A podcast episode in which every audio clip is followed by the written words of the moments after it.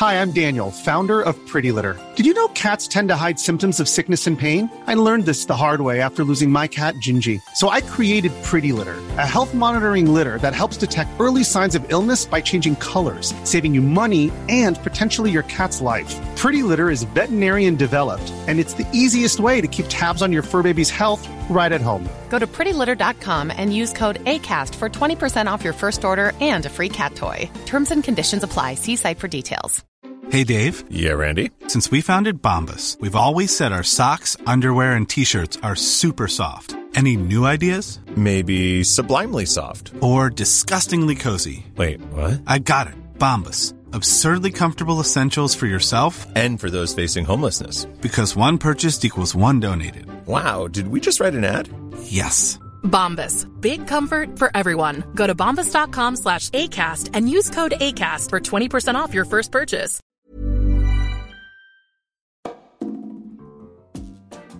Hello and welcome to Homework, the first marketing podcast that is actually not about marketing, where we discuss the good, bad, ugly, and extraordinary of the challenges involved in integrating work and home. So today I'm super excited because I have an old friend with us today. Melissa Barnes is the vice president in charge of Canada and Latin America for Twitter. She's been at Twitter for almost 11 years. I, I, can't believe that, Melissa. I've known her because when I started as a CMO trying to figure out social media, Adam Bain, who was the COO at the time of Twitter, assigned me to this guru lady. And since then, she became my Twitter guru. Melissa taught me how to tweet. She uh, helped me develop my profile. And then for six months she would criticize every mistake that I was making on the on the tweets. Since then, we've, we've been friends, so I'm very happy to welcome you to Homework, Melissa. It's lovely to be here, and one of the best meetings of my life was that first meeting with you. I, I just I'm so grateful that that you walked in the door that day. That was that was fun, and it's been an incredible relationship for me since then. Excellent. So we're going to have a, a, a kind of an interesting conversation with Melissa. Melissa, in addition to being an amazing leader is also one of a growing number of women that have decided to start a family on on on her own. Well on her own plus a phenomenal network of friends family and community. Melissa how did this come to be? Yeah. Well first let me just say i'm coming to you from a place of enormous privilege that i even get you know it's just and i and it's it's partly what you just said there. I come from this incredible network of people. So I've always had this net beneath me, which has allowed me to sort of take risks and just go for it. And I, how it came about was it started actually with when I was about 35, I'd just taken a big job at Twitter that I knew was going to put me on the road a lot. It was a global role and I was going to have to fly all over the world. And I had a mentor at the time who came to me and said, You need to freeze your eggs you just want to make sure that you've got backup and you're going to be really busy. And beyond that, I know a lot of women who've had a hard time getting pregnant. And so do it now while you're young. And so I took her advice and did that. And fast forward a few years, and I'd had a relationship end. And I was home that summer talking to my mom and was bummed about it because, you know, you there is like if you're female, there is a clock. It's it's biological. It, it just it's the reality of things.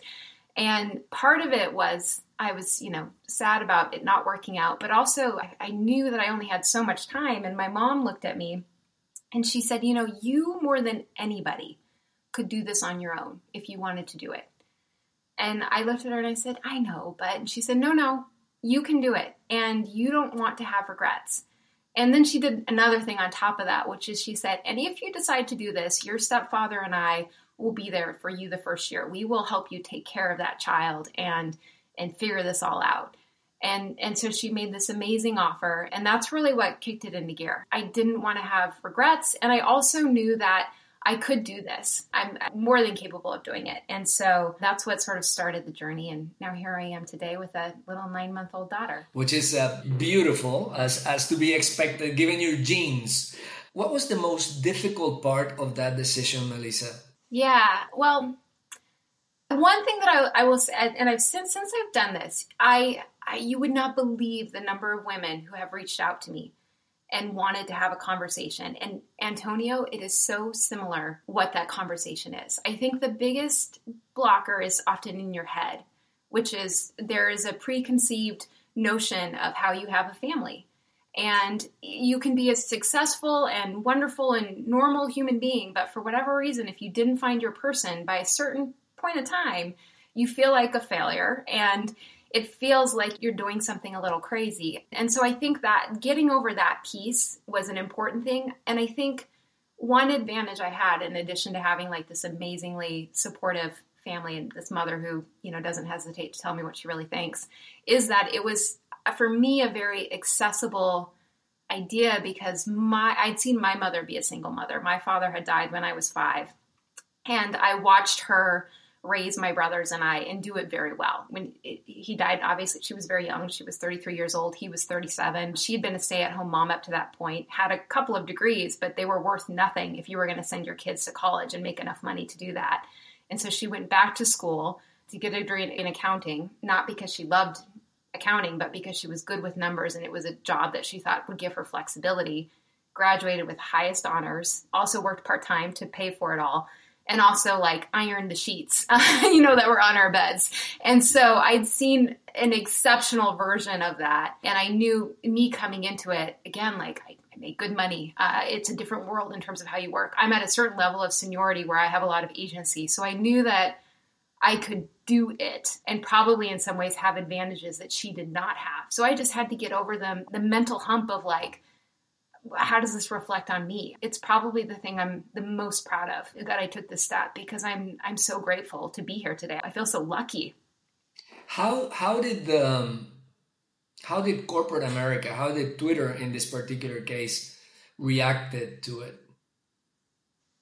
Well, you know, I think a couple things. One is that I mean, again, talk about privilege. I'm lucky to live work at a place where part of this was covered by our own healthcare packages. And to their credit, it's a major point. If you want driven, ambitious women who also want to maybe have a bigger life beyond work, to offer them covering IVF and you know all that goes into it is is a pretty good perk.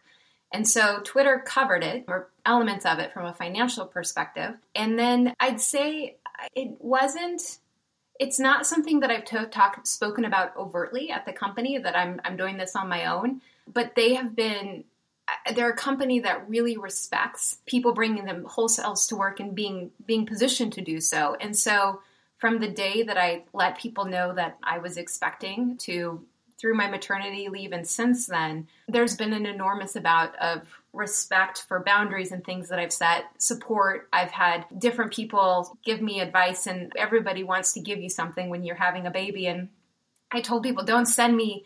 Don't send me gifts. Don't send me clothes for the baby. What I really want is your piece of advice. Like, how did you do this? And so they actually put together a book of advice from different Twitter parents, and it's been it's amazing, you know. And so in that regard, they've been they've been really wonderful. I think the one thing I've maybe had to sort of watch, and again, this is coming from a wonderful place, but there's this concept of benevolent bias where I think sometimes people make assumptions about what you can do because you're a new mom, and sometimes they want to pull you out of things or not put things on you because they're projecting that maybe you're juggling a lot. And I've had to kind of address that in some ways. For example, when Cannes came up, I was, yeah, I think, yeah, the baby was six months at that point. I was, we have a five month maternity leave, so I was a month back to work.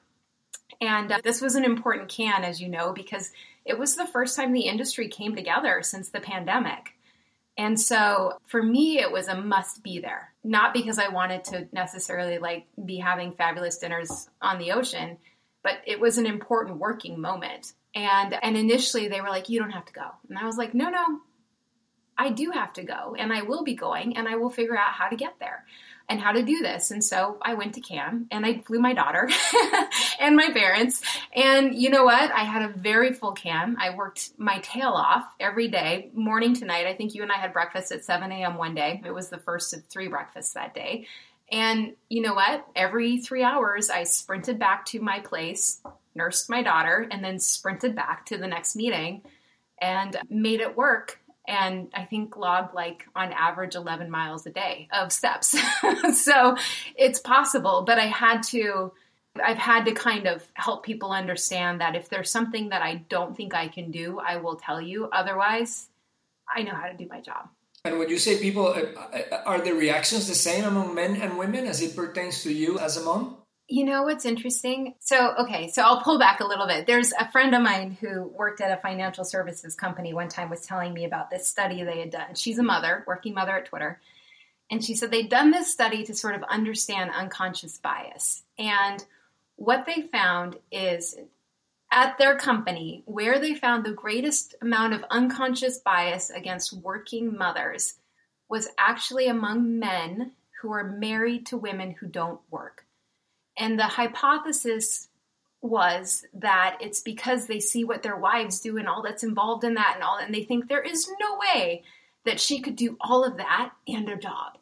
And so I will say my own experience, I've met some men who totally get it and are like, think I can do it all. And then I've met some men where like, maybe less so. And so I, would say that's been my own experience. Women, you know, who are doing it, like I, the amount of high fives I've gotten from other women who have just like done this before me has been tremendous. And the advice they've given me, I mean, all the things, it's just been incredible. So there is this sorority of women that I have I've always felt, but it's it's strengthened in a whole other way, and it's a beautiful thing. Amazing, uh, M- M- Melissa. So now you have your beautiful daughter. You're supported by a great family. How does the day to day work? You're still trying, like everybody else, you're still trying to balance your professional with your personal life now with a, a young daughter. How do you make it work?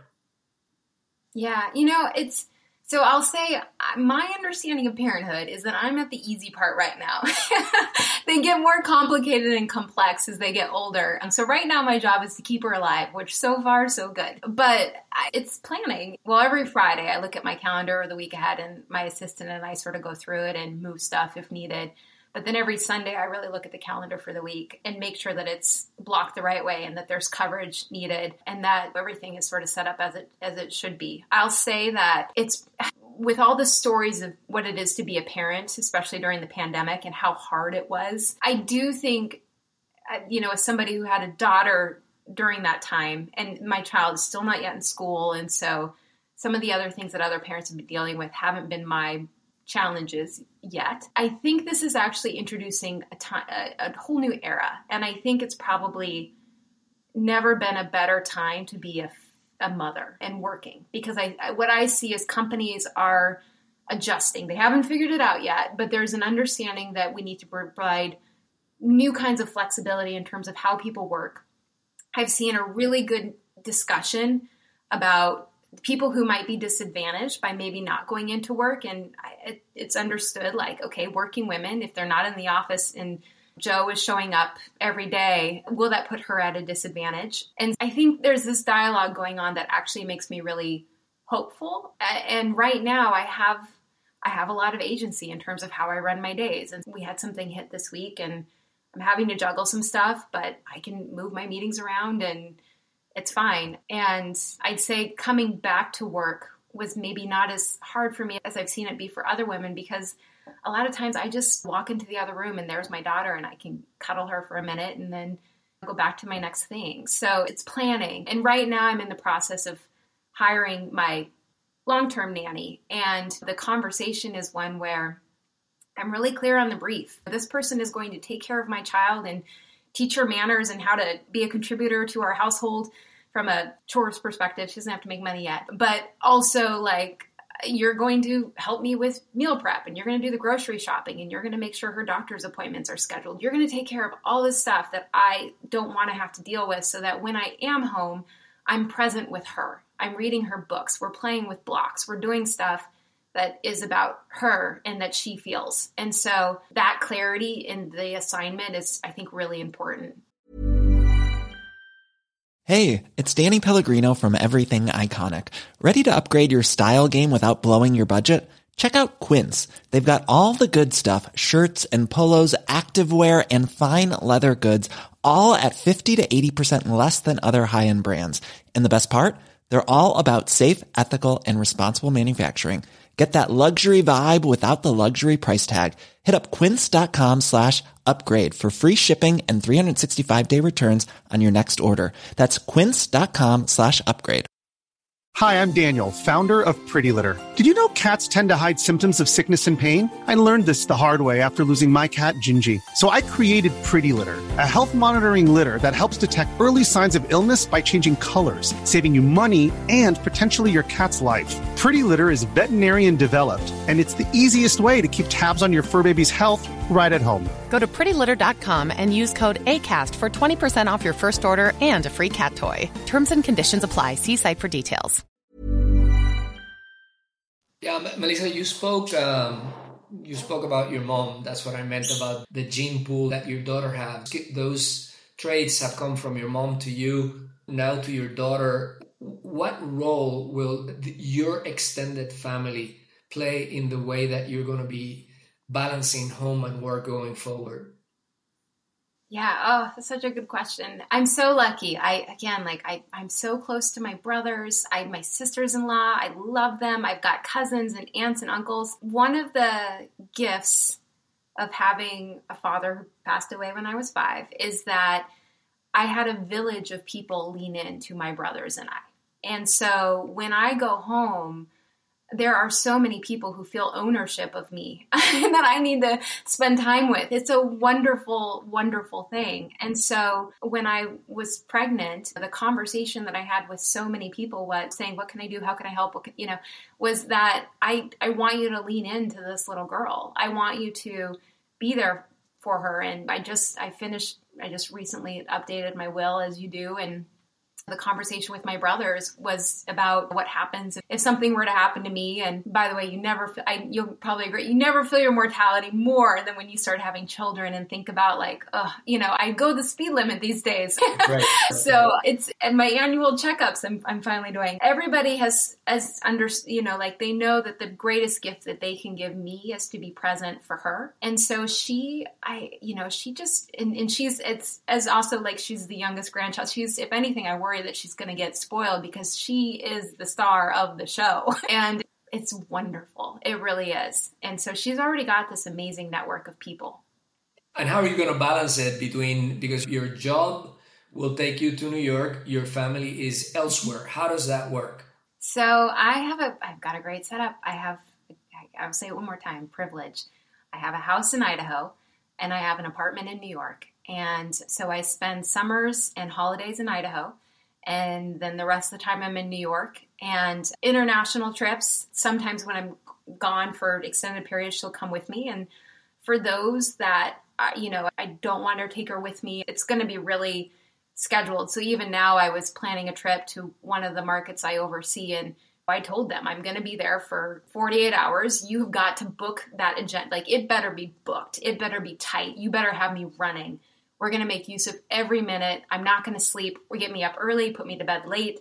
Let's make the most use of time in market. And she'll stay home. And again, family members, lots of people raising their hand to sort of be there and take care of her. And then for those trips where she comes with me, then we'll we plan to send spend extended period of time when I am making her get on a long flight and things like that. So far, she's been a champion when she's flown. Now that she's real close to walking, we'll see how it goes. But that's right now, that's the vision. And then the other thing is the benefit of traveling all over the world multiple times over the course of 20 years of working is you got a lot of miles. And so people know if they ever want to come to New York and visit us, um, if they if they just miss her, there I, I, there's a ticket waiting for them, and so that's also something that's very well understood among the family and friends. Yeah, you just mentioned something that I'm gonna have to ask because you, you I, I've known you for over uh, for about a decade and uh, and I, and I know how hard you work and now you have this beautiful new area of of your life. What are you doing to take care of Melissa Barnes?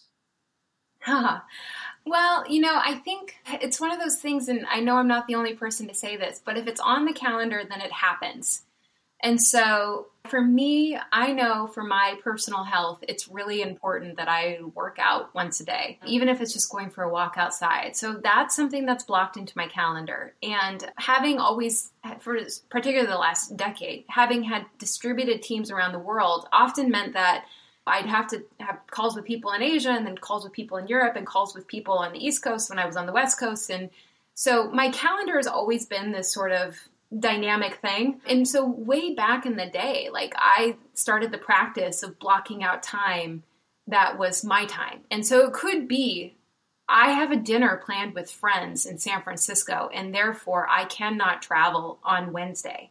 And and it would be tempting sometimes. Like there's a meeting in London that, yo, it's this person and they're so important. And I would say, no, I've got this is on the calendar. And you know what?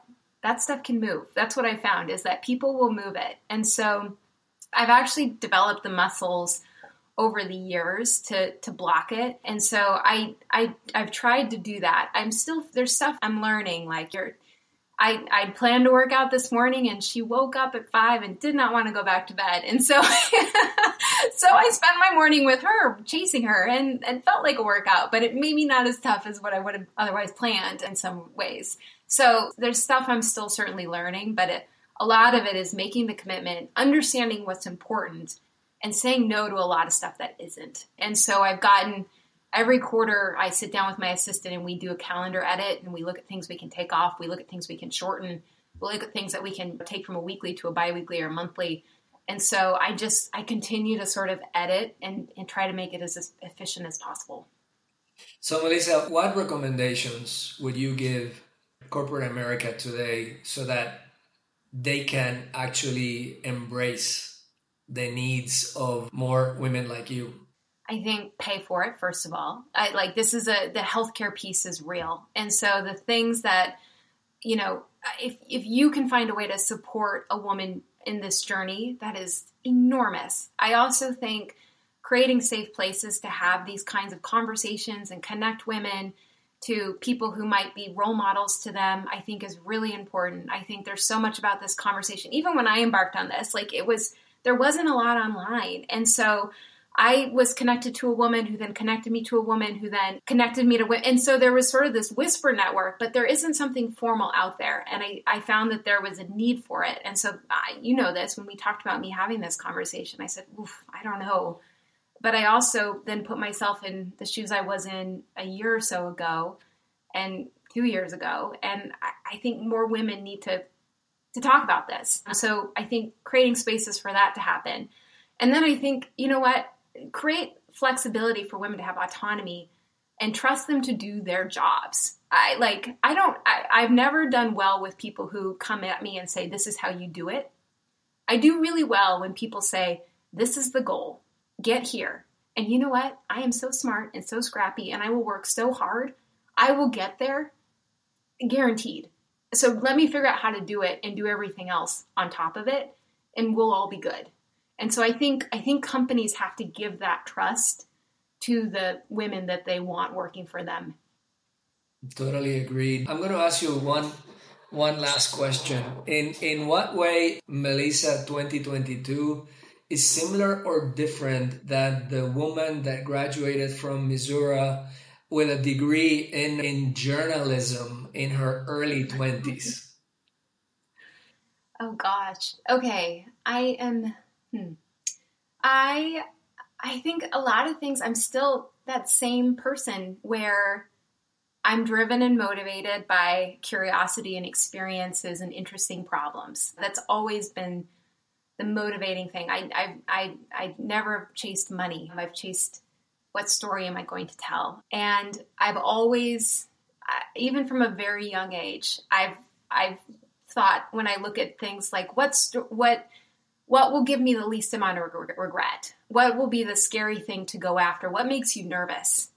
And do that thing. And so I, I think that's still consistent. And I thought maybe having a child would sort of slow that down and it's feeding it in a different way but i still want to go do interesting things and i, I know my life is only going to get richer. Um, and so I, uh, I think how i'm different is, is, is colored by all the experiences i've had to date all the the things i've gotten to do and the people i've gotten to meet and how that's informed and expanded my own worldview. You realize the more you do and the more people you meet you're not the more humble you become.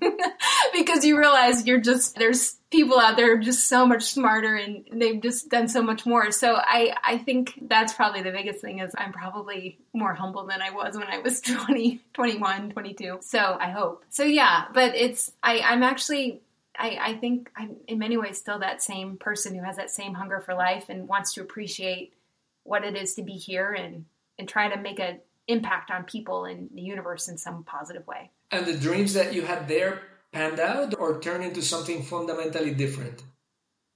I mean, you know, I like it goes back to I thought I thought I I pictured a more traditional place for me right now. And yet I wouldn't change anything. I would not change a single thing I've done the last 20 years. I would not change I think I made the right decisions. And I think I'm still feeding all the things I wanted to be fed. But as I look at where I am, I have this wonderful network of people, deep relationships that I've developed professionally, personally, with family. They're so rich. And I think, if anything, the last few years have taught us quality versus quantity. And so, I that part is very true for me today. And I feel lucky that I've put myself in this place working in this industry in a role that I didn't even know existed. It didn't exist actually way back then. And I have all kinds of things in front of me and, and it's exciting that I don't know what's next and that I'm in a position to frankly drive what I want.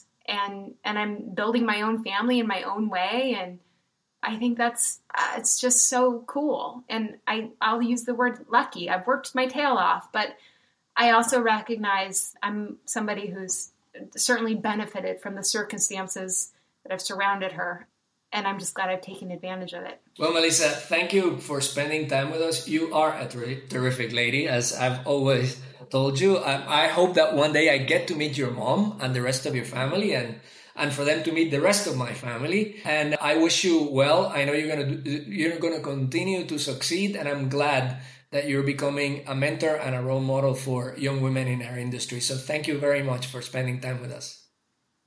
Well, thank you. You you are such a dear friend and our industry is lucky to have you. You've been such an amazing champion for so many people. So I just I cannot tell you how much I appreciate you. Well, that's um, totally mutual. Th- thank thank you, Melissa. My best to your daughter and to the rest of your family. Take care. Thank you for listening to Homework, part of the Adweek Podcast Network and ACAST Creator Network. This podcast was produced by Monica Bernal, executive produced by Al Manarino and John Heil, and edited by Lane McGibney at Boutwell Studios. You can listen and subscribe to all of Adweek's podcasts by visiting adweek.com slash podcasts. Stay updated on all things Adweek Podcast Network by following us on Twitter at Adweek Podcast. And if you have a question or suggestion for the show, send us an email at podcast at adweek.com.